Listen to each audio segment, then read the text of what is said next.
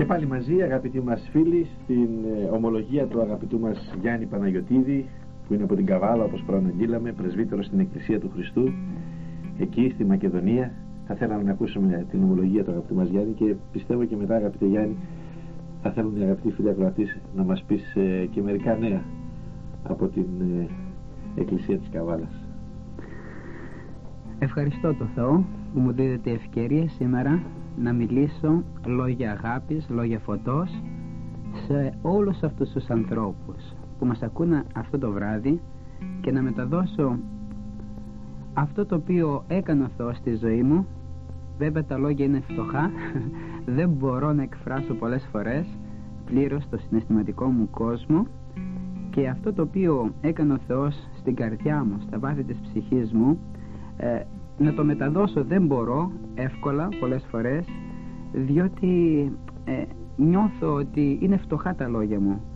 Ε, μπροστά στην άπειρη αυτή αγάπη του Θεού για μένα όπως και για κάθε άνθρωπο και ευχαριστώ όμως τον Θεό που μου δίδεται αυτή η ευκαιρία να μιλήσω για Αυτόν που με αγάπησε που έκανε τα πάντα για τη σωτηρία της ψυχής μου που με έδωσε να καταλάβω το νόημα της ζωής ποιον σκοπό έχω εδώ σε αυτή τη γη και μου άνοιξε τον δρόμο της σωτηρίας ένα θαυμαστό δρόμο που τον απολαμβάνω σήμερα που μπορεί βέβαια να είναι η στενή και τεθλιμμένη οδός που ανέφερε ο Κύριος που όμως έχει τη χαρά του ουρανού είναι η χαρά του Πνεύματος του Αγίου και είναι η δύναμη του Θεού που με περιβάλλει και μένα όπως και τόσους και τόσους ανθρώπους σήμερα σε όλο το πρόσωπο της γης που πραγματικά μας δίνει όθηση αυτή η παρουσία του Θεού να περπατήσουμε και να τελειώσουμε πιστεύω με τα χαράς τον δρόμο μας. Ευχαριστώ το Θεό. Και να φτάσουμε τελικά στην αγκαλιά του Χριστού μας. Είναι βεβαιωμένο βέβαια σήμερα μέσα μου γνωρίζω καλά ότι ο Θεός είναι αγάπη. Ο Ιησούς Χριστός ζει. Ότι υπάρχει αιώνια ζωή. Ότι υπάρχει βασιλεία των ουρανών. Ήδη την απολαμβάνω εντός μου. Και πιστεύω είναι πείρα όλων των αναγεννημένων χριστιανών και ζω σήμερα μέσα σε αυτόν που λέγεται ζωή Ιησούς Χριστός. Δεν έχω να προβάλλω τίποτε από τον εαυτό μου διότι και εγώ είμαι ένας άνθρωπος από χώμα πλασμένος αλλά θέλω να μιλήσω για αυτόν που μας αγαπάει είναι ο Ιησούς Χριστός. Είναι το πρόσωπο που πραγματικά γεμίζει το είναι μου. Και θέλω και εγώ να μεταδώσω με χαρά αυτό το θαύμα που έγινε στη ζωή μου. Τον ευχαριστώ διότι συγκινούμε πολλές φορές. Έτσι ε, μου έρχονται δάκρυα ευγνωμοσύνης για τον πλάστη μου για τον δημιουργό μου που επέβλεψε και σε μένα διότι και εγώ ήμουν ένα χαμένο προβατάκι. Ευχαριστώ τον Θεό που με μάζεψε και εμένα με πήρε στην αγκαλιά του και ένιωσα τη θαλπορή, τη ζεστασιά που δεν μπορείς ε, να τη βρεις αυτή τη ζεστασιά, τη θαλπορή ούτε στην αγκαλιά της μητέρας σου. Είναι ένα αίσθημα, ένα κάτι το συγκλονιστικό ε, να νιώσεις ότι κορνιάζεις στην αγκαλιά του Χριστού. Εμένα με λένε και Ιωάννη και ο Θεός ας πούμε μου έδωσε να καταλάβω τα αισθήματα του Ιωάννη του μαθητού της αγάπης που έμαθε να μπαίνει και να κορνιάζει και αυτός στην αγκαλιά του Χριστού. Το λέμε εμείς ήταν ο μαθητής της αγάπης. Ε, πιστεύω ότι πρέπει να είμαστε όλοι μαθητές της αγάπης διότι ε, ο χριστιανός έχει να εκφράσει την αγάπη του Θεού. Ε, ένας χριστιανός που στερείται αγάπης ε, νομίζω ότι ε, είναι, στερείται από όλα το γνώρισμα του χριστιανού είναι η αγάπη του Θεού. Και η αγάπη αγαπητέ Ιωάννη όπως ε, μας ανέφερες ε, είναι ένα αίσθημα το οποίο δεν το μπορεί να το περιγράψει κανείς με λόγια. Είναι κάτι το οποίο το αισθάνεσαι. Ναι. Είναι κάτι που το δίνει ο Θεός μου ναι. ο Θεός είναι η αγάπη. Ναι, ναι. Ε, δεν μπορείς να το εκφράσεις. Ε, βλέπουμε όμως ότι όταν πλησιάζουμε σε ανθρώπους και τους κοιτάζουμε με αγάπη τους ε, μιλάμε με αγάπη το νιώθουν αυτό οι άνθρωποι και πιστεύω ότι ο μεγαλύτερος ευαγγελισμός είναι να νιώσουν την αγάπη που τρέφεις για αυτούς ε, ε, είναι κάτι το οποίο έχει το μεταδοτικό. Το πώς θα το κοιτάξεις το συνάνθρωπό σου το πώς θα το μιλήσεις. Ε, πιστεύω ότι πρέπει να σεβόμαστε κάθε άνθρωπο ε, κάθε συνάνθρωπό μας και πραγματικά να τον προσεγγίζουμε με λεπτότητα, με ευαισθησία και να τον αγαπήσουμε σαν τον εαυτό μας. Βέβαια αυτό είναι θείο δώρο και μόνο ο Θεός μπορεί να το χαρίσει στην καρδιά μας και αυτό το βλέπουμε Γιάννη γιατί πρωτού γνωρίσουμε τον Ιησού Χριστό δεν είχαμε αγάπη Μάλλον η αγάπη που λέγαμε ότι είχαμε ήταν, δεν ήταν αγάπη. Δεν ήταν αγάπη και περιοριζόταν σε ίσως μερικά πρόσωπα μόνο.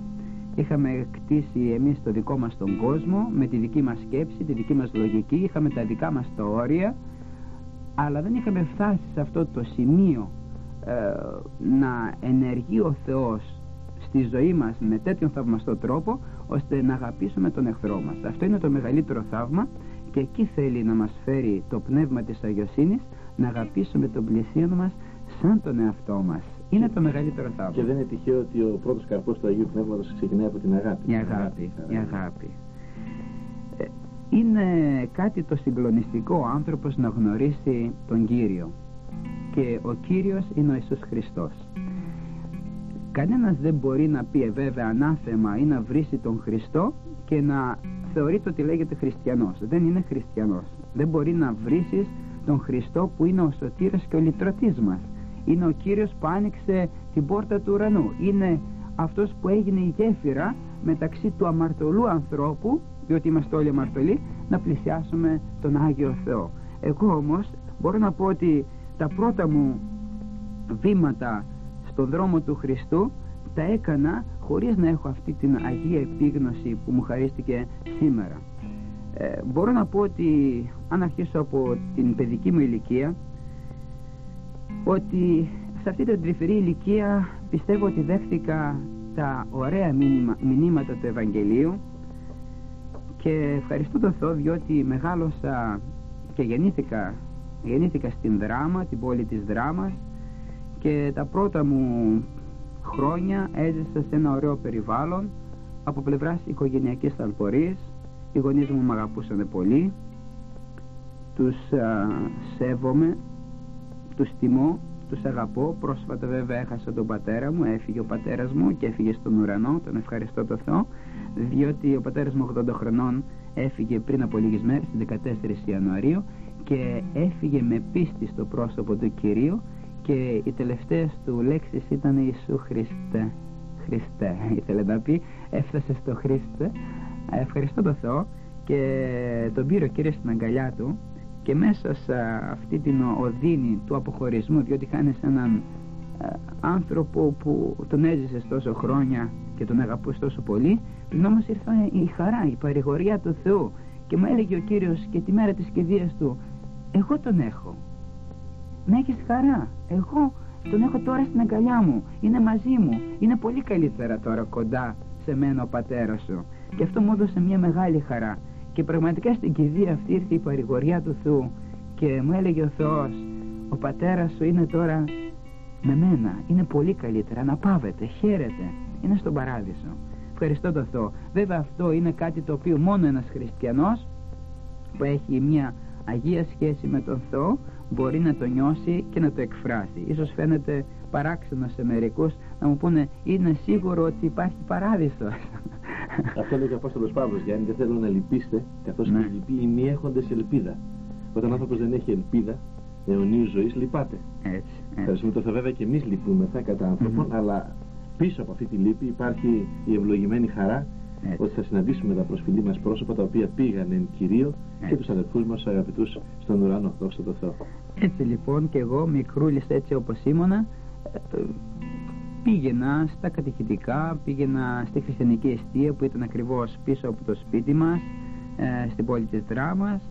Ε, πηγαίναμε εκεί παίζαμε βέβαια και διάφορα άλλα παιχνίδια όπως σκάκι, την τάμα, όλα αυτά. Και ακούγαμε κάτι για τον Χριστό. Εκεί την εποχή Γιάννη αισθανόσουν τίποτα έτσι με τον Κύριο, τι αισθανόσουν, τι επαφή είχες με τον Θεό, μιλάμε για ουσιαστική επαφή. Ε, είχα, την, είχα την ειρήνη, τη χαρά, την αγάπη, ε, όλα τα παιδάκια ανήκουν στο Χριστό.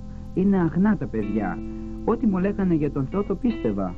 Ενώ όταν μεγάλωσα σε κάποια φάση της ζωής μου μπήκε ο άνθρωπο, η ανθρώπινη λογική, η δυσπιστία, η αμφιβολία αλλά πιστεύω ότι ο Θεός και ο Λόγος του Θεού ιδιαίτερα χωράει στις καρδιές όλων των παιδιών. Γιατί τα παιδιά είναι αθώα, είναι αγνά, είναι καθαρά στην ψυχή και δεν το περιπλέκουν το θέμα ή να το σχολιάσουν ή να αντιδράσουν ε, ήταν απαλή τρυφερή ηλικία και καλό ε, μου έκανε ένας δάσκαλος θυμάμαι που πήγαινε τότε στα εκπαιδευτήρια της δράμας ο οποίος α, μας μιλούσε για τον Κύριο. Ήταν ένας άνθρωπος θεοσεβής ε, Γιώργο Θεμελή το λένε. Ε, πραγματικά με βάζει ο Θεός πολύ αγάπη και για τους ε, δασκάλους που είχα και για τους καθηγητές και σεβασμό και πραγματικά θέλω να τους τιμώ γιατί πραγματικά ε, με υπηρέτησαν. Και έτσι το βλέπω πολύ ωραία έτσι, έτσι μου το βάζει ο Θεός ότι κάθε άνθρωπο σήμερα που είναι κοντά μας, δίπλα μας ε, είναι προς όφελό μας, είναι προς το συμφέρον μας. Δηλαδή ε, το, το, τσεγκάρι το βλέπουμε με πολύ αγάπη, με συμπάθεια. Κοίταξε, λέω αυτός μου ενδιαφέρει το παπούτσι, έτσι. Ο, ο, ηλεκτρολόγος, κοίταξε αυτός, εγώ δεν ξέρω, δεν έχω ιδέα από πώς θα διορθώσει την πρίζα κλπ. Ο ηλεκτρολόγος, ο υδραυλικός, ο μπογιατζής, λέω, λέω προσφέρουν ένα θαυμάσιο έργο και τελικά όλα μας υπηρετούν. Έτσι δεν είναι. ο δίπλα μας. Ναι, ναι, ναι. Βλέπω την χρησιμότητα του κάθε ανθρώπου. Και βλέπω το πραγματικά ε, αν και εμείς ας πούμε δούμε τον κάθε άνθρωπο έτσι όπως το βλέπει τον κύριο, ο Κύριος ότι κάθε άνθρωπος είναι μια πολύτιμη ψυχή. Δεν είναι δε, δηλαδή αυτός είναι αμόρφωτος ή ο άλλος είναι μορφωμένος. Δεν μπορούμε να το πούμε έτσι δεν μπορούμε να... αυτός είναι πλούσιος, εκείνος είναι φτωχός α, εκείνος ε, έχει εκείνα τα διαμερίσματα, εκείνος έχει εκείνη το, το κότερο, εκείνος έχει το άλλο, το εκείνο. Εκείνος ο άλλος που δεν έχει τίποτα. Και εκεί μου άνοιξε ο Θεός τα μάτια, ε, τα μάτια και την καρδιά να καταλάβω ότι ο κάθε άνθρωπος μπορεί να αποκτήσει έναν θησαυρό, έναν πλούτο που δεν, ε, δεν περιγράφεται η αξία του. Δηλαδή ο πλούτος αυτός δίνεται δωρεάν χαρίζεται από τον Θεό. Δηλαδή μπορεί ο άνθρωπος να είναι πάμπτωχος, να μην έχει ένα κομμάτι ψωμάκι να φάει.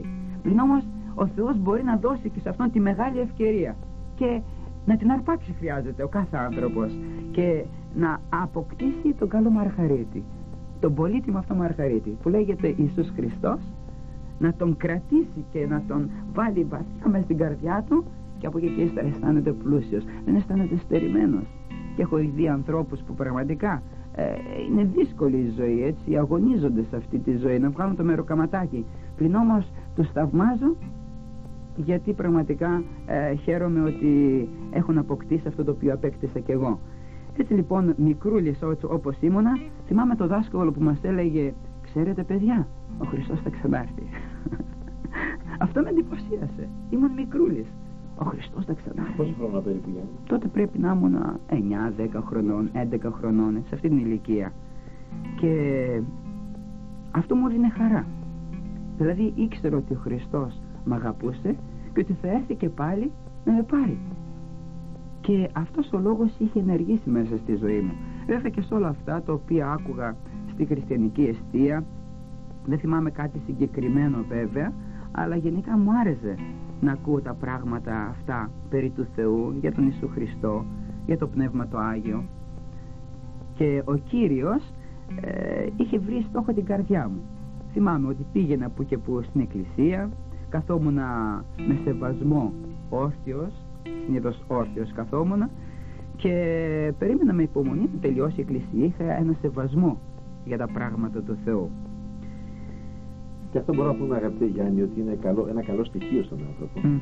Και έτσι καθώς ε, μας έλεγες το πώς ενέργησε ο λόγος του Θεού, ενεργούσε ο λόγος του Θεού σε αυτή την παιδική ηλικία, ε, θαύμασα το πόσο δυνατός είναι ο λόγος του Θεού.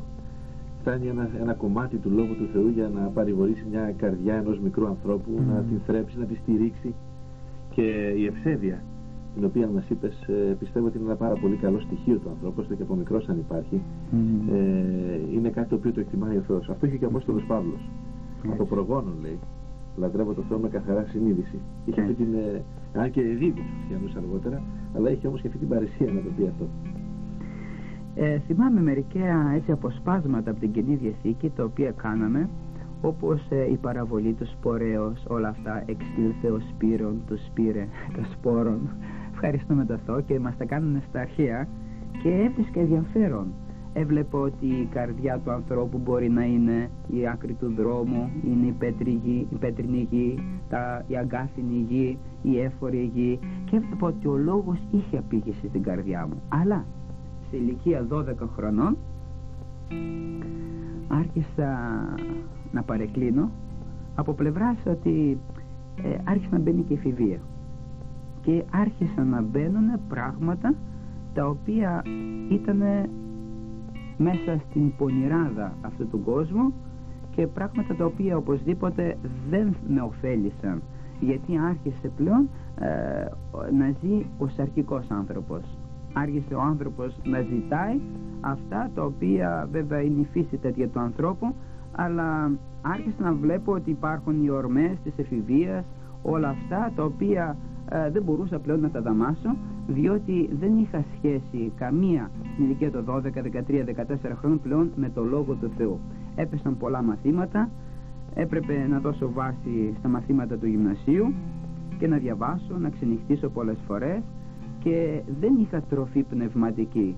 Δεν, στο σπίτι μου ήταν ένα σπίτι όπου υπήρχε αγάπη, ε, όπου πραγματικά αγωνιζόταν οι γονείς μας να μας ε, μεγαλώσουν και να μας σπουδάσουν, αλλά δεν υπήρχε η τροφή πνευματική, ούτε υπήρχε η προσευχή, δεν υπήρχε επικοινωνία με το Θεό. Επομένως, από πού εγώ να αντλήσω ε, τη Θεία Χάρη, τη Θεία Δύναμη, από πού να τραφώ; Και έτσι η ψυχή μου τώρα άρχισε να στερείται από τον λόγο της ζωής, τον λόγο της χάριτος και υπήρχαν οι δυνάμεις του κόσμου, υπήρχαν πλέον οι πειρασμοί που μπαίνανε και δεν μπορούσα να αντισταθώ στο ρεύμα αυτό, σε αυτό το ποτάμι το δυνατό που λέγεται κόσμος. Ε, δεν είχα τίποτε να αντιτάξω. Γι' αυτό ευχαριστώ τον Θεό που μέσα σε όλα αυτά ε, υπήρχε το μάτι του Κυρίου. Αυτό μου το, έτσι μου το έδειξε ο Θεός, μου το φανέρωσε. Υπήρχε η πρόνοια του Θεού, υπήρχε η φροντίδα του Θεού. Και αν και το λυπούσα πλέον, ο Θεός δεν στάθηκε κακός ή δεν στάθηκε τιμωρός εναντίον μου, αλλά ε, μ' αγαπούσε και με φύλαγε από το κακό. Ε, με φύλαγε από κακές παρέες, παραδείγματος χάρη. Τώρα βέβαια είμαι 43 χρονών, ευχαριστώ το Θεό. Η εφηβεία μου ήταν, θα έλεγα, θα έλεγα ομαλά πέρασαν αυτά τα χρόνια.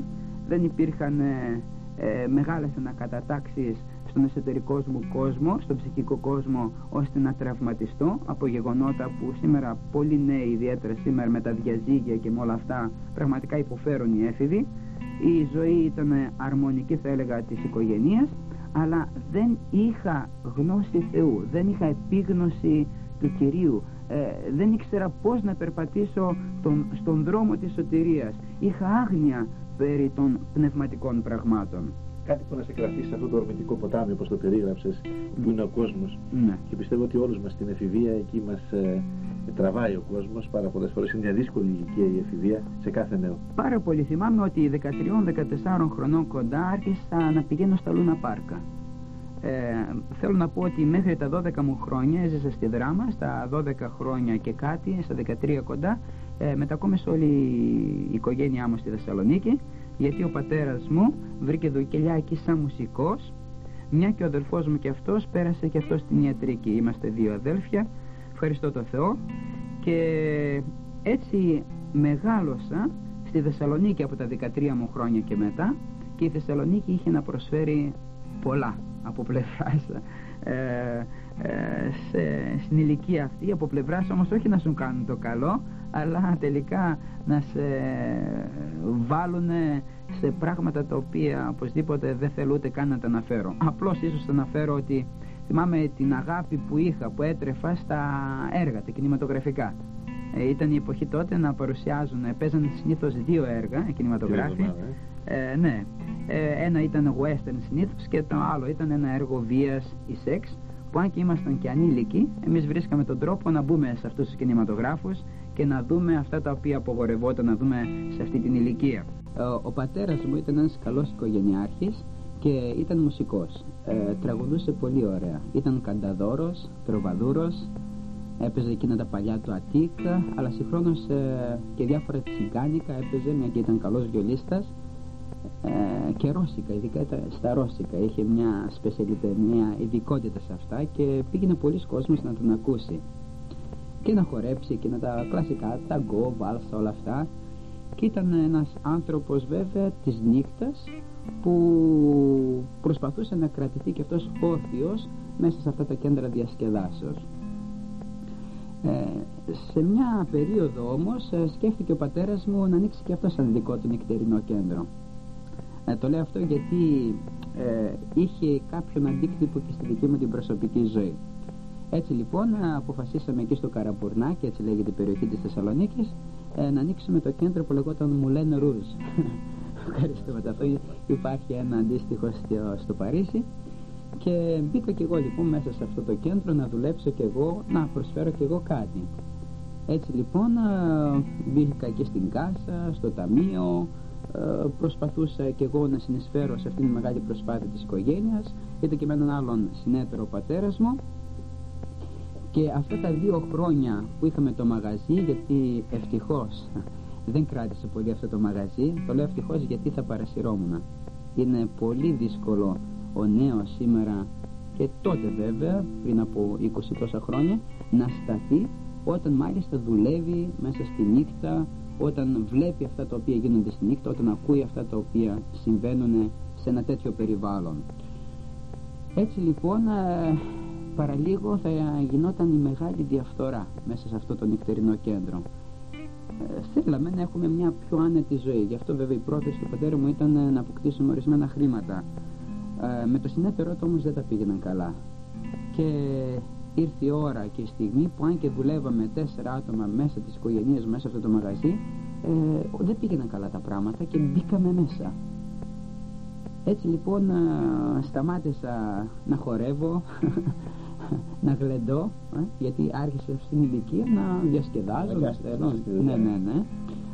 Ε, σταμάτησα να ξενυχτώ και έτσι προσγειώθηκα θα λέγαμε πάλι στα μαθήματα γιατί θυμάμαι εκείνη την περίοδο ενώ ήμουν πολύ καλός μαθητής την πρώτη δευτέρα γυμνασίου όταν φτάσαμε εκεί στην ηλικία των 16-17 χρονών άρχισα να πέφτω κάτω από την βάση τα 7, τα 8, τα 9 και οπωσδήποτε δεν θα γινόμουν γιατρός ούτε θα σπούδαζα ούτε θα είχα μια τέτοια εξέλιξη.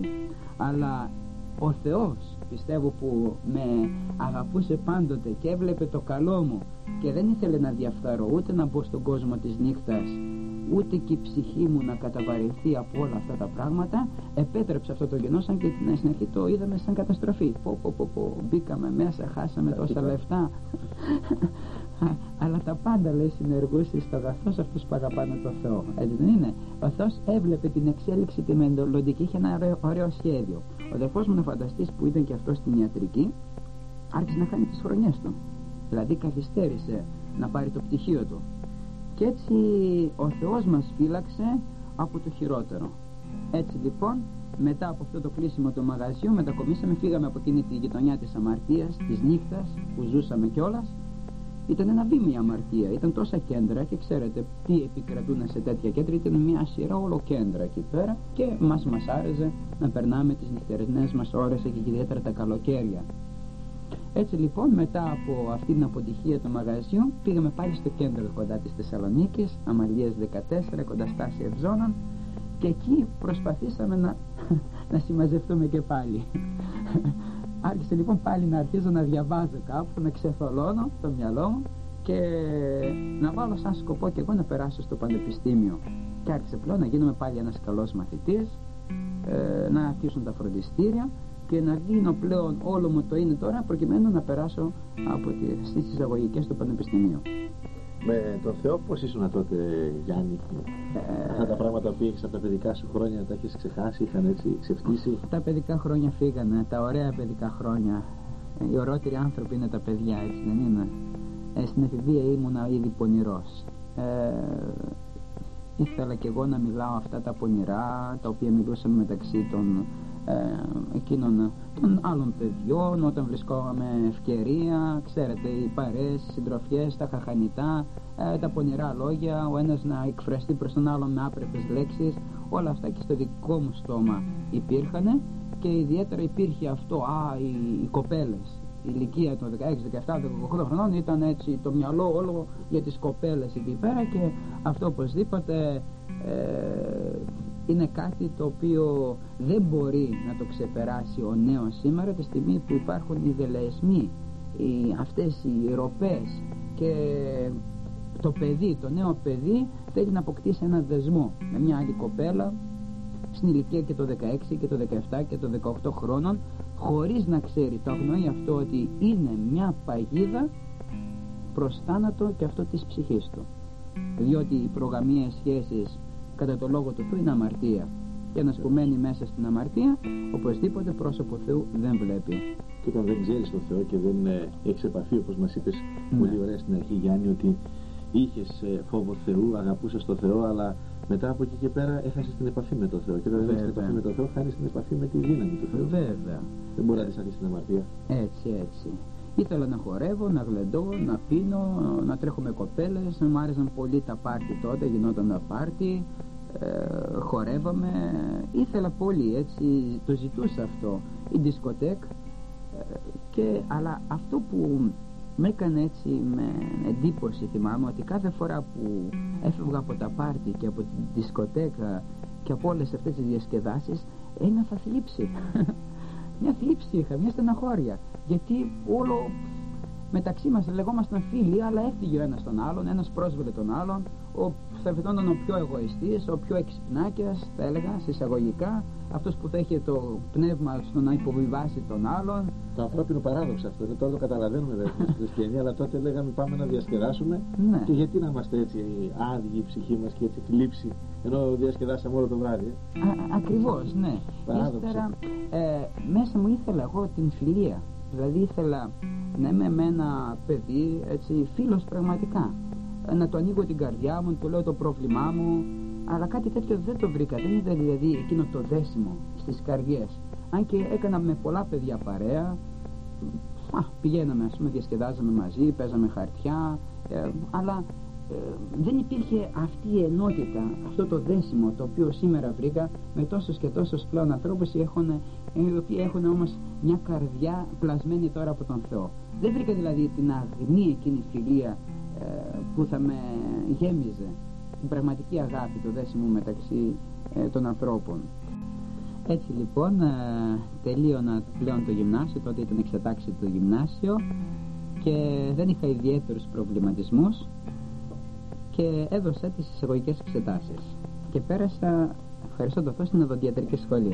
Θεσσαλονίκης. Ναι, το 1971.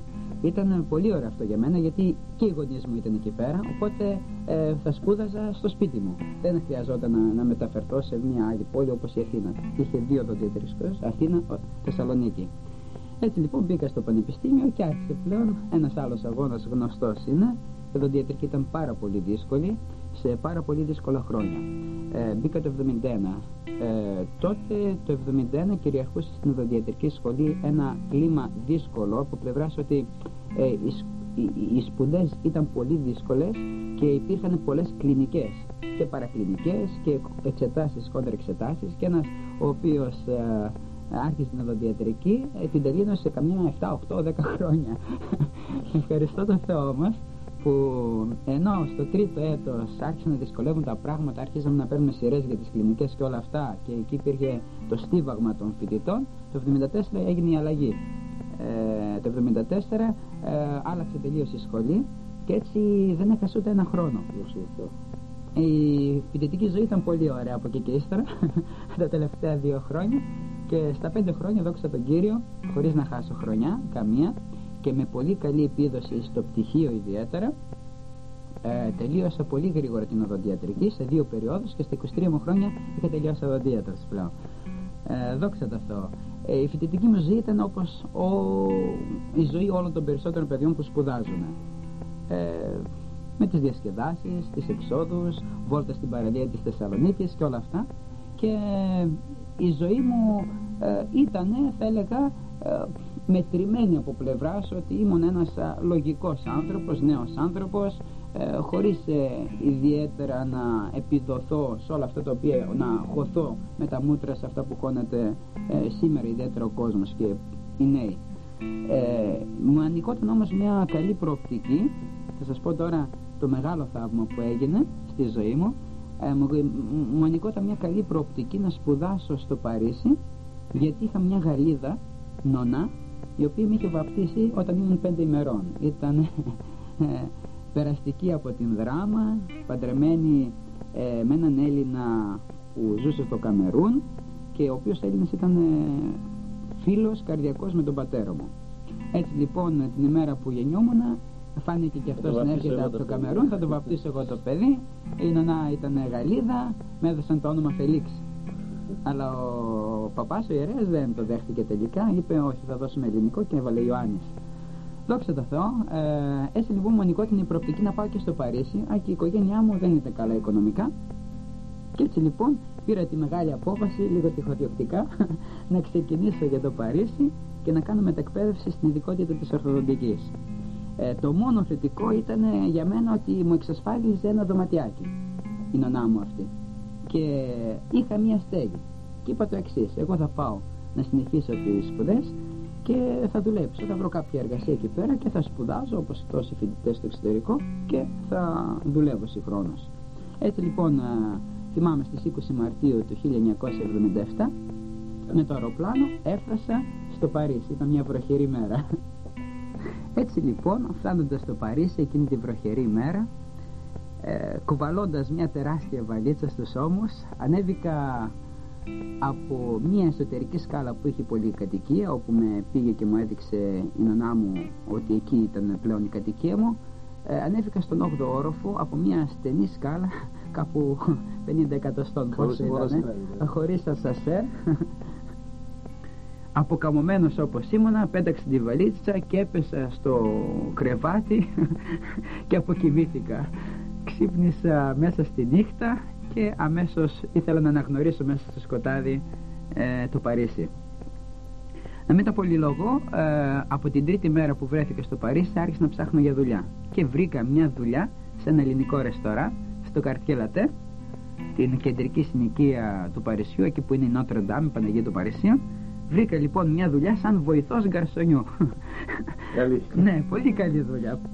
Και μπήκα λοιπόν πλέον στη βιοπάλη κανένας να φανταστεί δεν μπορούσε να πιστέψει ότι ήμουν γιατρός και μάλιστα είχα μια ιατρική μπλούζα που είχα φέρει από τη Θεσσαλονίκη και για να μην λερθώ αυτήν έβαζα και είχαν σκάσει τα γέλια σου. Σου λέει αυτός μας κορεδεύει. Τι γιατρός εδώ θέλει. Δεν ήξερα να μιλάω και καλά γαλλικά. Ήταν Μάρτιο, τα μαθήματα αρχίζανε το Σεπτέμβριο και έτσι μην, μπορούμε, μην μπορώντας να συνεννοηθώ με τους Πορτογάλους γιατί δούλευα σε αυτό το ελληνικό ρεστοράν ήταν ελληνική ο, ο Έλληνας ο διοκτήτης αλλά ήταν περισσότερο Πορτογάλοι, Ισπανοί και Άραβες εκεί μέσα. Οπότε εκεί, οπότε εκεί άρχισε ένα δεύτερο σχολείο. Ε, πλέον εκεί τη ζωή την είδα από άλλη πλευρά. Και πραγματικά ε, μπήκα σε έναν άλλον αγώνα τώρα. Έπρεπε να μαζέψω ορισμένα χρήματα για να σπουδάσω πλέον, να μαζέψω, να κάνω ένα κομπόδεμα διότι τον Σεπτέμβριο άρχισαν οι σπουδές.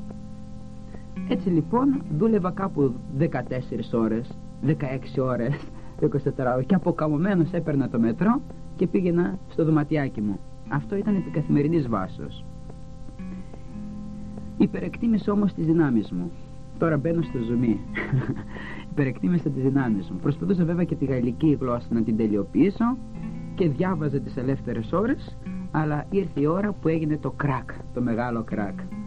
Έφτασε ο Σεπτέμβριος, ήταν έτοιμα να, τα μαθήματα πλέον να πω και στα μαθήματα στη σχολή και ε, μια μέρα του Σεπτεμβρίου, ένα Σάββατο, στη δουλειά μου, εκεί που πήγα, ζαλίστηκα.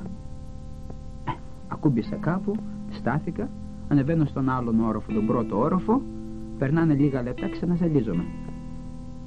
Αλλά από εκεί και στράχισα να χάνω τις αισθήσεις μου. Και έπεσα κάτω στο έδαφος και άρχισαν να κρυώνουν τα χέρια μου και τα πόδια μου.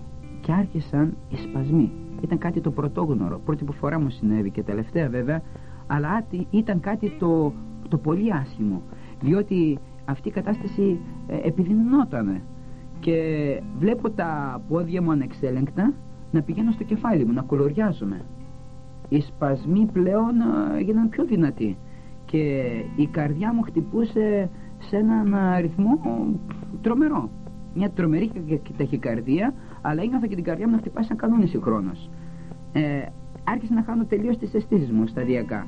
Και φώναξα μέσα αυτή την κατάσταση διότι ένιωθα ότι πέθανα Θεέ μου ήταν το πρώτο κάλεσμα που έκανα με την ψυχή μου, με την καρδιά μου. Μπροστά στο φόβο πλέον του θανάτου ε, μετά από λίγο λεπτά, ένα-δύο λεπτά βλέπω ότι ε, ούτε τη γλώσσα μου μπορούσα να γυρίσω. Δεν μπορούσα πλέον να εκφραστώ τρομακριτημένοι τώρα και τα άλλα γκαρσόνια έτρεξαν εκεί ε, προσπάθησαν να δώσουν τις πρώτες βοήθειες, άρχισαν να κάνουν τεχνητή αναπνοή. Εγώ όμως πήγαινα από το κακό στο χειρότερο.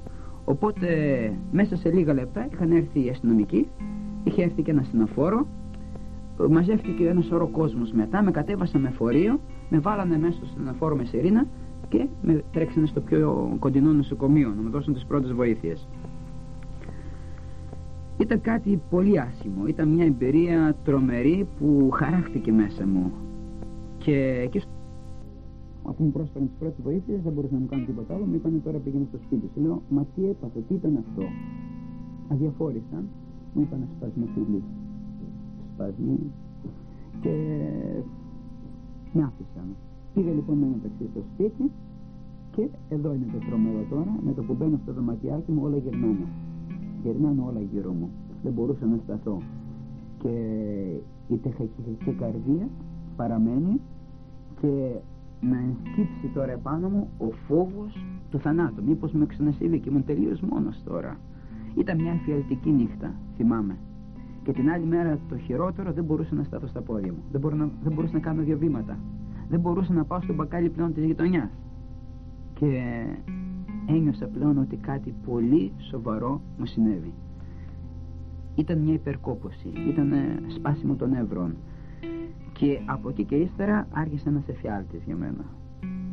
Ευχαριστώ όμως τον Θεό διότι επέτρεψε αυτό το γεγονός για να τον καλέσω σε αυτή τη δύσκολη στιγμή να περάσω αυτό το, το μεγάλο πλέον κανάλι και σκοτεινό της μεγάλης αυτής δοκιμασίας διότι μόνο έτσι, το κατάλαβα αυτό αργότερα, μόνο έτσι θα ζητούσα τον Θεό. Η αλήθεια είναι ότι οι περισσότεροι άνθρωποι ζητάμε τον Θεό σε δύσκολες στιγμές. Επί 1,5 τώρα χρόνο στο Παρίσι Ήμουνα έτσι, αισθανόμουν ο πιο δυστυχισμένος άνθρωπος. Πήγαινα στα νοσοκομεία με το παραμικρό. Δηλαδή, έβλεπα ότι περπατούσε με το ζόρι στον δρόμο, πήγαινα από παγκάκι σε παγκάκι, με έπιανε πάλι η καρδιά μου, με έπιανε αυτή η φοβία του θανάτου, μήπως πέσω πάλι. Καλούσα αμέσως ταξί και έτρεχα γραμμή αμέσως για το νοσοκομείο. Να με δούνε τι ακριβώς πάλι είχα. Μετά με περνούσε.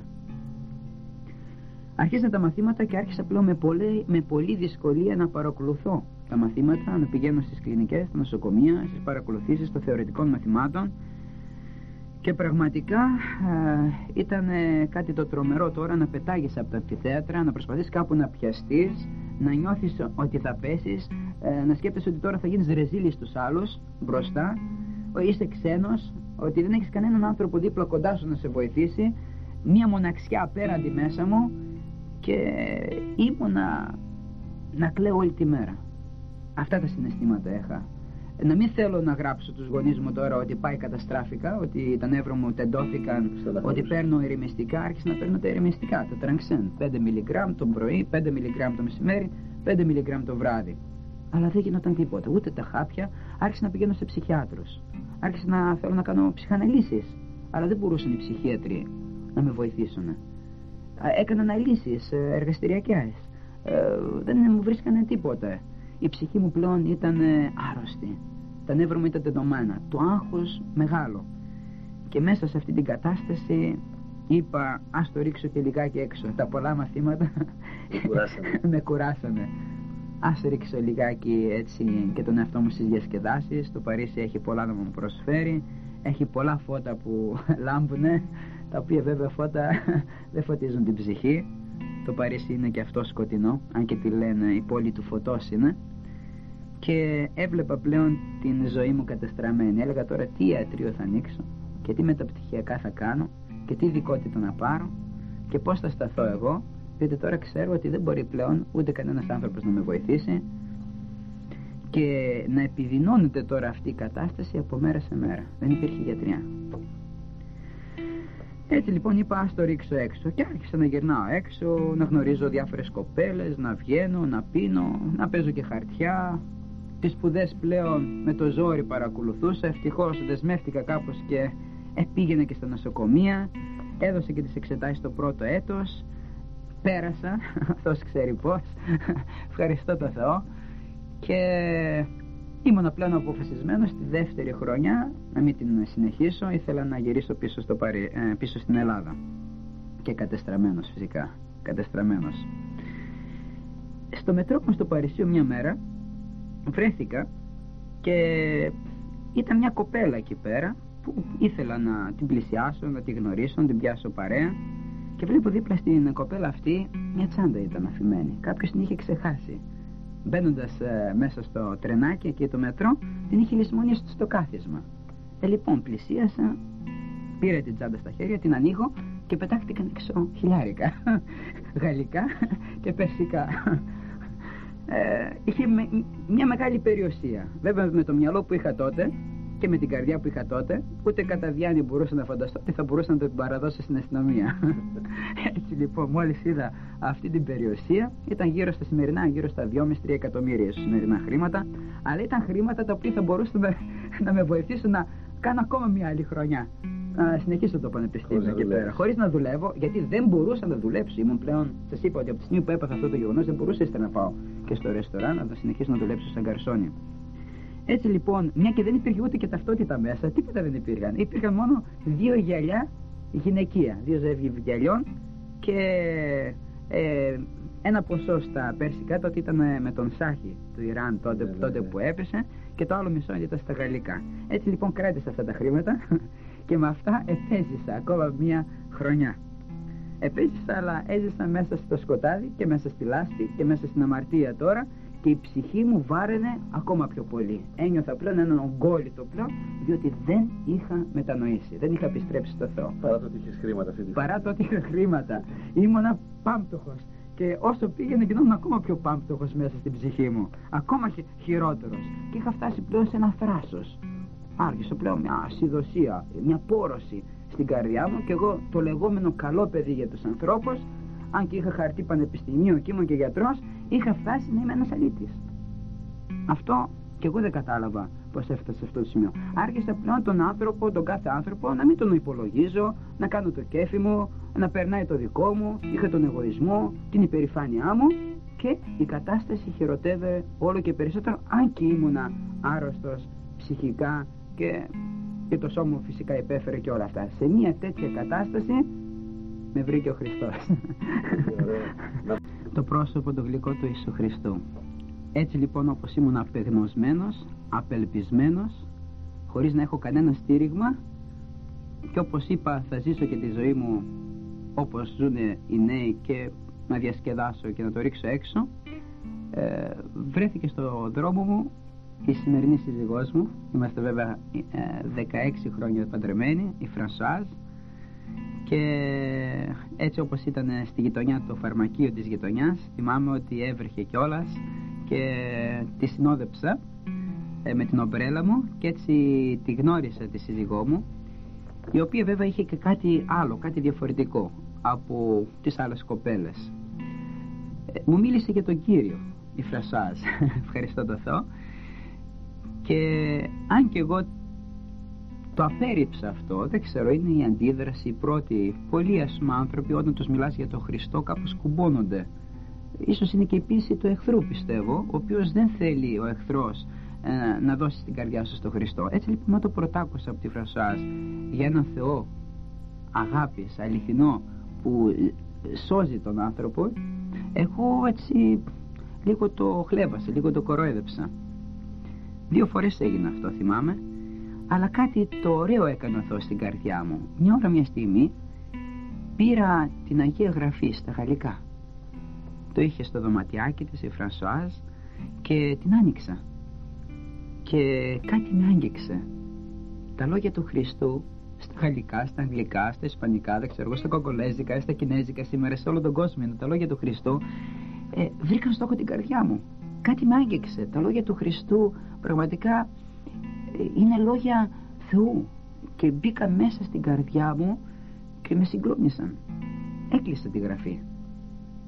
Σε χρόνο ανύποπτο και εγώ δεν καταλαβαίνω πως έγινε ένιωσα την ανάγκη να γονατίσω και να ζητήσω τον Θεό. Εκείνη την ίδια μέρα που άνοιξε τη γραφή; Όχι, όχι, πέρασαν λίγες μέρες αλλά ένιωσα ότι ο Χριστός κάτι έκανε μέσα στην καρδιά μου. Σε σημείο που να πω στα, γαλλικά, στα γαλλικά μου ο Χριστός είναι λέω μέσα μου και δεν είχα ακούσει από να πεις κάποιον άνθρωπο ιδιαίτερα να μου αναλύσει το Ευαγγέλιο, Μόνο να μου πει. Λίγο διάβασε το Ευαγγέλιο. Ναι, ναι. Πόσα, πόσα λεπτά περίπου; Μπορεί να ήταν λίγα λεπτά της ώρας. Δεν θυμάμαι πόσο.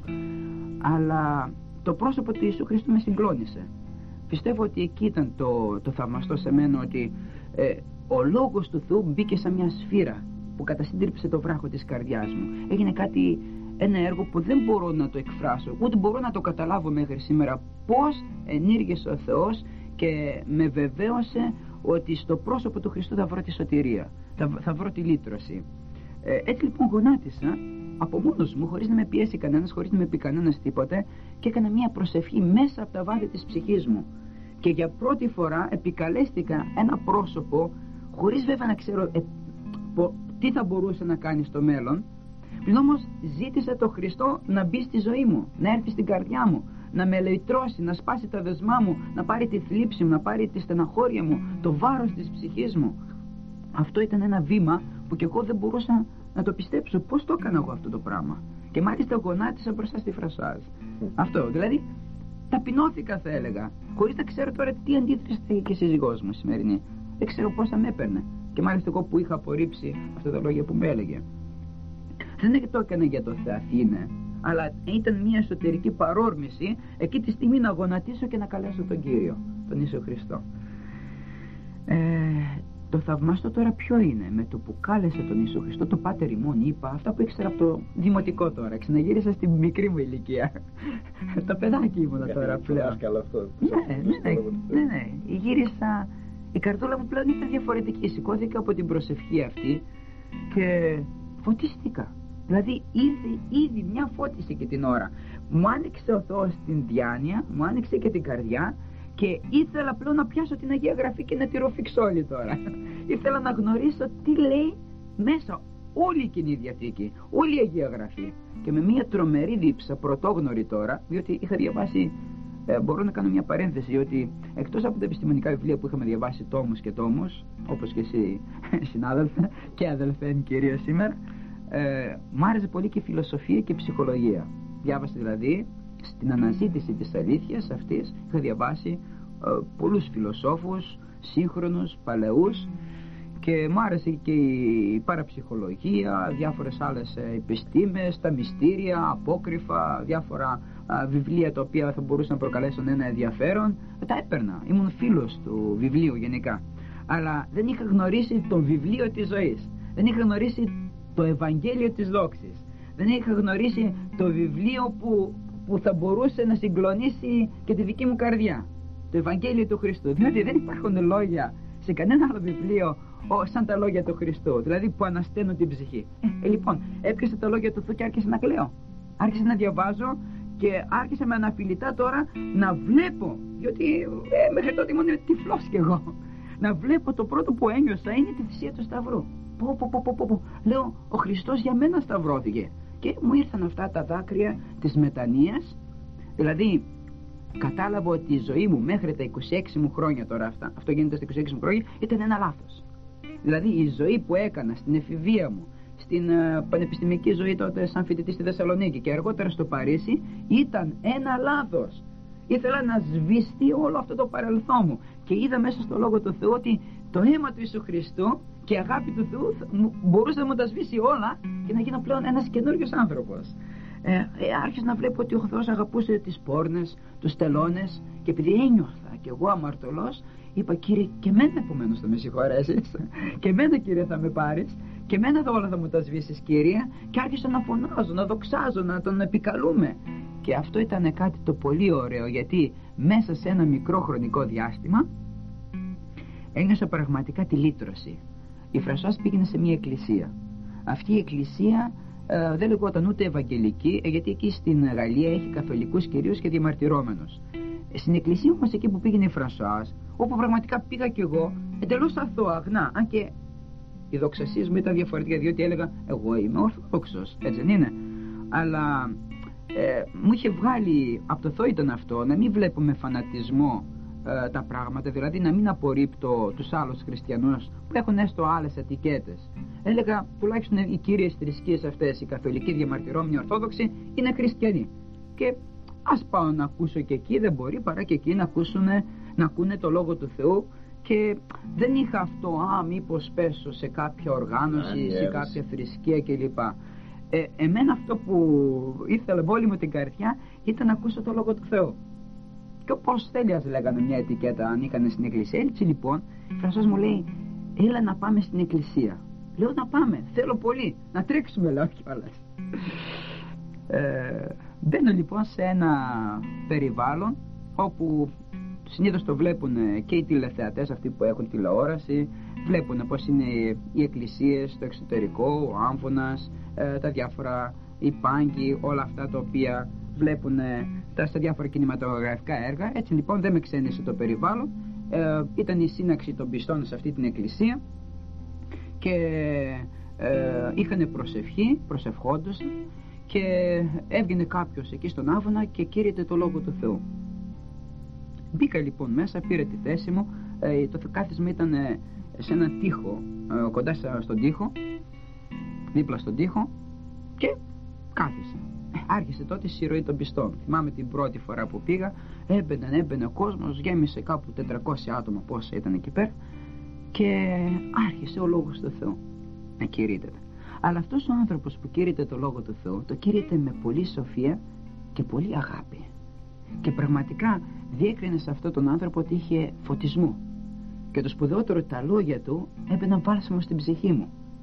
Ε, δεν μπορώ να πω ότι θεραπεύτηκα τελείως από την πρώτη μέρα. Γιατί θα θυμάστε ότι μπήκα άρρωστος στα πράγματα αυτά του Θεού ήμουνα με θλίψη, με στεναχώρια, με βάρος και με νεύρα και με ρεμεστικά με το που όμως άκουσα τώρα τα λόγια από αυτόν τον κήρυκα του Ευαγγελίου ένιωσα ανάπαυση.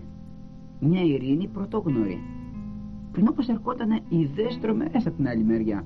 Και εκεί κατάλαβα ότι ήταν ο εχθρός της ψυχής, ο σατανάς ο οποίος ήθελε σώνει και καλά να σηκωθώ εκεί την ώρα από το κάθισμά μου να πεταχτώ από την εκκλησία και να μην ξαναπατήσω. Αλλά να που οι άλλοι είχαν πάρει τη θέση τους μπροστά ήταν, τύχο, ε. εγώ είμαι στον τοίχο και οι καρέκλες και οι πάγκοι όλα αυτά ήταν τόσο κολλημένα που δεν μπορούσα να, ξε, να, να σηκώθω δεν μπορούσα να, να τρέξω και να φύγω. Οπότε καθυλώθηκα εκεί και από μια μεριά ο λόγος του Θεού έπεφτε στην καρδιά μου και ελευθερωνόμουν ήταν κάτι τρομερό για μένα. Μετά από όλα αυτά όταν έφυγα ένιωσα μια ανακούφιση. Αλλά ήθελα να ξαναπάω πλέον Όλη τώρα τη διάρκεια της εβδομάδας ο Θεός μου βάλε κάτι στην καρδιά. Το χρόνο τον ελεύθερο που είχα, όταν δηλαδή είχα χρόνο και δεν πήγαινα στο νοσοκομείο, στις ε, παρακολουθήσεις κλπ. Ε, ήθελα να κάθομαι το Ευαγγέλιο στα χέρια. να μελετάω την κάθε λέξη, να βλέπω και το κόμμα ακόμα.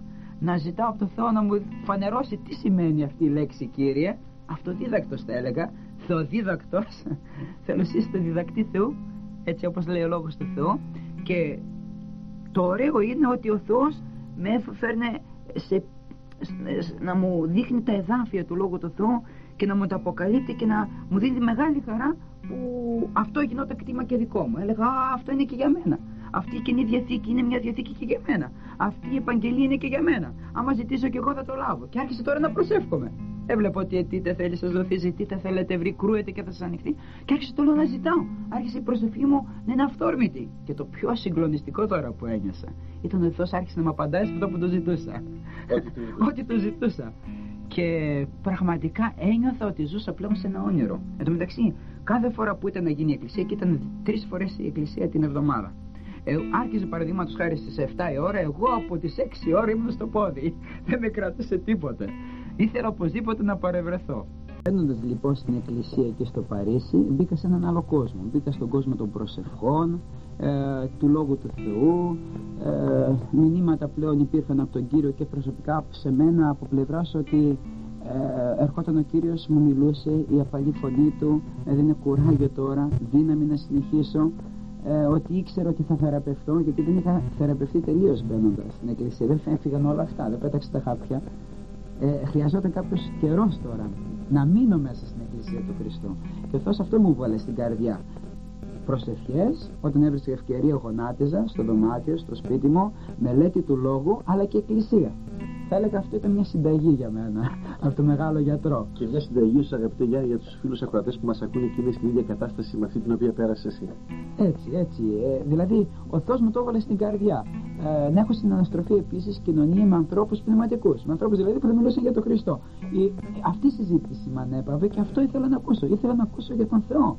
για τον Κύριο, για τις ενέργειές του, για τα θαύματά του και τα πίστευα γιατί τα βλέπα και γραφικά, τα βλέπα να είναι γραμμένα. Άρχισε λοιπόν να ζητάω τη θεραπεία μου. Ε, δεν θέλω να μακρηγορήσω, αλλά μέσα στον 1,5 χρόνο θεραπεύτηκα. Ευχαριστώ τον Θεό.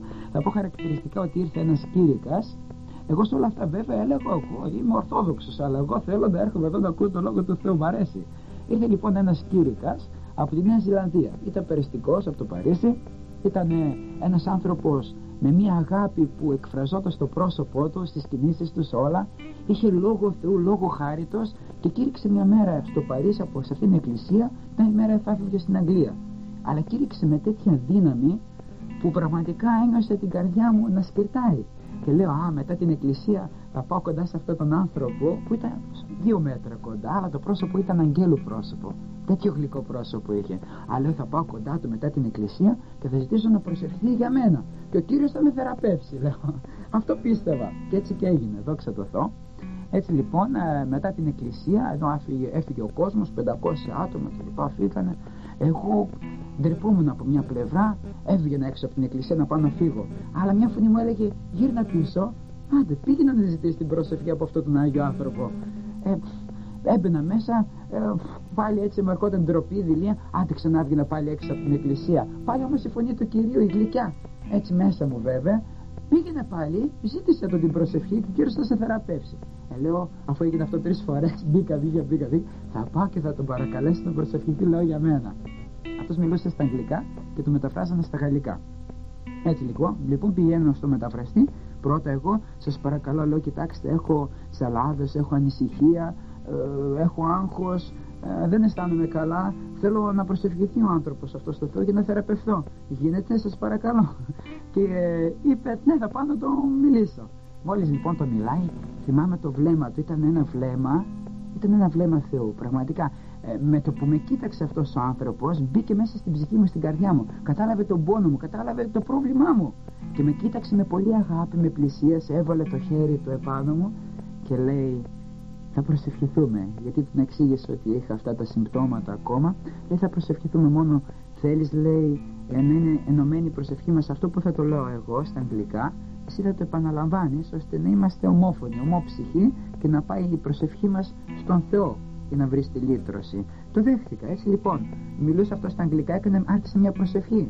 Στο όνομα του, του Κυρίου Ιησού Χριστού, Πατέρα Άγιε, άρχισε να ζητάει το παιδί αυτό, βοήθησέ το, ευλόγησέ το και ο μεταφραστής τα έλεγε στα γαλλικά και εγώ επαναλάβανα στα γαλλικά. Ε, ένιωσα όμως εκεί την ώρα την παρουσία του Θεού. Ένιωσα το εράκι του πνεύματος του Αγίου. Ένιωσα ε, κάτι το ωραίο μέσα μου. Και μια δύναμη ήρθε. Και εκεί την ώρα αυτός ο άνθρωπος, ο οποίος είχε, είχε και χάρισμα πνεύματος Αγίου, εκπληρώθηκε με πνεύμα Άγιο και άρχισε ο Θεός να μου μιλάει με το στόμα του. Όπως δηλαδή τους πρώτους χριστιανούς, τον πρώτο αιώνα, ήταν πρικισμένος, χαρισματούχος άνθρωπος αυτός. Και άρχισε ο Θεός να με μιλάει ε, στα βάθη της καρδιάς μου σε πράγματα που μόνο εγώ ήξερα. Τρομερά πράγματα, ακόμα και για, και για τη μητέρα μου και για το ένα και για το άλλο και για λεπτομέρειες της ζωής μου και μου είπε όμως κάτι δύο φορές. Ο Κύριος ότι το Πνεύμα το Άγιο θα σε θεραπεύσει. Ε, αυτό ήταν κάτι το θαυμαστό. Γιατί ο Πατήρ, ο Υιός και το Πνεύμα το Άγιο τώρα σε συνεργασία ο Άγιος Θεός ήθελε πλέον να μπει στη ζωή μου με ένα θαύμα. Να τον πιστέψω και να τον αγαπήσω. Γιατί όπως βλέπουμε και στο Ευαγγέλιο όσοι πλησίαζαν τον Χριστό θεραπευόντουσαν αλλά λάμβαναν και την πολύτιμη σωτηρία της ψυχής τους. Είναι αποδείξεις, ένα θαύμα δηλαδή όταν βλέπεις, εγώ έβλεπα ότι οι γιατροί δεν μπορούσαν να με βοηθήσουν συγγενικά πρόσωπα κανένας, φίλοι γνωστοί κανένας. Αλλά εδώ τώρα αυτοί οι άνθρωποι μιλούσαν για τον Ιησού Χριστό που σώζει και θεραπεύει. Λοιπόν αυτή η προσευχή για μένα ήταν η αρχή θα έλεγα της σωτηρίας, της ευλογίας των μεγάλων ευλογιών που υποκολούθησαν από την εκκλησία έφυγα πλέον όχι περπατώντας, πεθώντας τα ερημιστικά εκείνο το βράδυ τα πέταξε στα σκουπίδια. Ήμουν ελεύθερος από τα ναρκωτικά θα τα έλεγα και αυτά, γιατί πραγματικά αυτά τα χάπια με κάνανε πολύ ζημιά. Και από εκείνη τη μέρα πλέον ελεύθερος και με πλέον μία, μία αγάπη που ήταν πλέον όχι δικιά μου, το ξέρει καλά. Ήθελα να αγκαλιάσω, ξέρετε, στο Παρίσι έχει κίτρινους, μαύρους, ε, όλες τις φυλές. Στον δρόμο ήθελα όλους να τους αγκαλιάσω, να τους φιλήσω, ε, με την αγνία αυτή αγάπη. Ήταν κάτι το συγκλονιστικό. Ε, έμεινα σε αυτή την εκκλησία, ε, οι σπουδές μου ύστερα ε, συνεχίστηκαν, ο Θεός με πολύ, πολύ με βοήθησε, ε, ήρθε το πλήρωμα του χρόνου, συνέχισα να πηγαίνω στην εκκλησία, Θυμάμαι βέβαια ότι ήθελα πάρα πολύ ε, να υποστηρίξω το Λόγο του Θεού. Σε κάθε συζήτηση ήθελα εκεί να το φέρω να το φέρω στο Ευαγγέλιο, στο με αυτούς που συναστρεφόμουν, τους γιατρούς, τις νοσοκόμες, όλα αυτά και πραγματικά όλοι βλέπαν τη μεγάλη μου αλλαγή. Έτσι λοιπόν ε, όταν ήρθε ο χρόνος να γυρίσω στην Ελλάδα ε, γύρισα στη Θεσσαλονίκη και έπρεπε να κάνω και τη στρατιωτική μου θητεία. Και ετοιμάστηκαν όλα και τα χαρτιά, όλα τα πάντα. Είπα θα κάνω τη στρατιωτική μου θητεία και μετά θα ανοίξω και το ιατρείο εν τω μεταξύ η Φρασοάζ η οποία ήταν πιστή και η οποία θα περίμενε θα περίμενε στο Παρίσι όλα αυτά τα δύο χρόνια και μετά με την χάρη του Θεού θα παντρευόμασταν. ε, εγώ βέβαια με το που αναγεννήθηκα διότι εδώ τώρα μιλάμε για αναγέννηση για το θαύμα αυτό ε, δεν ήθελα πλέον να, να κάνω αυτά τα οποία έκανα τη νύχτα αυτά που έκανα παλιά μέσα στον κόσμο. Ε, ήθελα να είμαι Άγιος. Ήθελα να κάνω το θέλημα του Θεού. Ήθελα να μείνω αγνός πριν από το γάμο. Γι' αυτό είπαμε με τη φρασάς τώρα θα περιμένουμε την ημέρα του γάμου μας έτσι και ο Κύριος θα μας ενώσει θα πάρουμε μια μεγάλη ευλογία θα με περιμένεις εσύ στο Παρίσι θα κάνω και εγώ τη στρατιωτική μου θητεία και να δεις πως ο Θεός θα μας βοηθήσει και πραγματικά είδα το χέρι του Θεού με το που ήρθα στην Ελλάδα ε, πήγα κατευθείαν και στην Ορθόδοξη Εκκλησία ε, μου ήθελα να πάω να κοινωνήσω κιόλας. και πλησίασε εκεί πέρα στον παπά ε, πήρα τη μεταλαβιά η κοινωνία αλλά με μεγάλη μου έκπληξη πλέον έβλεπα ότι κανένας άλλος δεν είχε πλησιάσει Εν μεταξύ ήξερε το λόγο του Θεού ότι οι χριστιανοί κοινωνούν σώμα και άμα Χριστού κάθε Κυριακή, ότι η ζωή τους είναι Αγία, κάθε μέρα είναι ένας ωραίος αγώνας να σταθούν καθαροί μέσα στη δικαιοσύνη και στο φως. Και έβλεπα τώρα το Λόγο του Θεού και πράγματα τα οποία ε, δεν με γεμίζανε σε έναν τύπο, σε ε, μία λατρεία που ήταν έξω από το Λόγο του Θεού. Και ευχαριστώ τον Θεό που αγαπούσα ε, τον, τον συνάνθρωπό μου αγαπούσα τον Κύριο και άρχισα να ζητάω τώρα στην Ελλάδα να μου οδηγήσει στην αληθινή του την Αγία Καθολική και Αποστολική Εκκλησία που λέει το σύμβολο της πίστης. Ευχαριστώ τον Θεό που να είναι κατά πάντα μέσα στο Λόγο του Θεού. Θα θέλαμε για αυτό σύντομα να μας το πεις πώς το έκανε ο Κύριος Γιάννης. Ναι, ναι, αμήν. Ε, έγινε το εξής ότι ε, πήγα σε μια αδελφότητα χριστιανική, ορθόδοξη, όπου πραγματικά εκεί υπήρχαν κηρύγματα. Και μια ώρα, μια στιγμή, μια μέρα ήρθε ο πατέρας, ο Αλέκος ο Καραγιάννης. Στη Θεσσαλονίκη μιλάμε, έτσι και μου λέει παιδί μου εσύ έχεις ζήλο. Έχεις φλόγα Θεού. Θέλεις να γνωρίσεις την αληθινή εκκλησία του Χριστού όπου ο Θεός λατρεύεται εν πνεύματι και εν αληθεία; Και όταν άκουσα τον πατέρα σου τον αγαπημένο μου Αλέκο ευχαριστώ τον Κύριο. Λέω θέλω Πού υπάρχει αυτή η εκκλησία εδώ στην Ελλάδα, στη Θεσσαλονίκη υπάρχει εκκλησία όπου θα υπάρχουν άνθρωποι που θα είναι φωτισμένοι, που θα έχουν βγει από την αμαρτία και θα έχουν μια ζωή αγία καθαρή. Λέει ακολούθησέ με, γιατί και η μαμά σου εκείνο το βράδυ.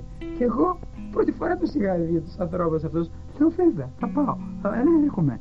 Και με πηγαίνει εκεί, στη Συγκρού, στη Θεσσαλονίκη. Ευχαριστούμε τα αδέρφια Στα αδέρφια. Με το που μπήκα, ήταν, έβλα, είδα ανθρώπους γονατισμένους είδα ανθρώπους να λατρεύουν τον Θεό. Ένιωσα την παρουσία του Θεού. Άκουσα έναν ύμνο εν πνεύματι Αγίου θυμάμαι. Αλλά αυτή δεν ήταν από ανθρώπινο λαρίνγκι γιατί είχα ιδιαίτερη κλίση και στη μουσική εγώ και ευαισθησία. Μα αυτή η φωνή έπρεπε να είναι αγγελική. Αλλά έφυγε τελικά από άνθρωπο από ανθρώπινο στόμα. Και μετά ανέφηκε ένας άνθρωπος εκεί ο αδελφός μας ο Ηλίας. Ευχαριστούμε τον Κύριο να το ευλογήσει. Και ο λόγος του πραγματικά ήταν πυρακτωμένος εγώ ε, λες και βρέθηκα στο σπίτι μου τελικά αυτό που έψαχνε η ψυχή μου, γιατί το είχα μέσα στην προσοχή μου, Κύριο, οδήγησέ με στους αληθινούς, στου αγνούς χριστιανούς. Ε, να μην το πολυλογώ, με το που σηκώθηκα ύστερα από εκεί και μετά το κύριο με πλησίασαν τα αδέλφια και εγώ τους πρόλαβα και τους είπα. Δεν μου λέτε τίποτα. Εδώ είναι η αληθινή εκκλησία του Χριστού, λέω. Δόξα τον Κύριο. Σε ο Κύριος. Ναι, με έπεισε ο Κύριος. Από εκεί και ύστερα ήταν μια ευλογημένη πορεία, διότι πραγματικά δεν ταλαιπωρήθηκα να πηγαίνω εδώ και εκεί και εκεί. Υπάρχουν τόσες οργανώσεις, τόσες ειδικέτες, τόσοι άνθρωποι που θέλουν να παρασύρουν τους ανθρώπους, αλλά εμένα ε, πλέον με έσυρε ο κύριος με τους δεσμούς της αγάπης του και μέσα στην αλήθεια του Ευαγγελίου, διότι τώρα ήξερα τι λέει το Ευαγγέλιο και τι κάνει μια εκκλησία, τι κάνει μια οργάνωση, τι λέει άλλη αίρεση. Είχαν ξεκαθαρίσει τα πράγματα και έλεγα Κύριε, εγώ θέλω να είμαι στην εκκλησία σου που είναι μέσα στο λόγο σου.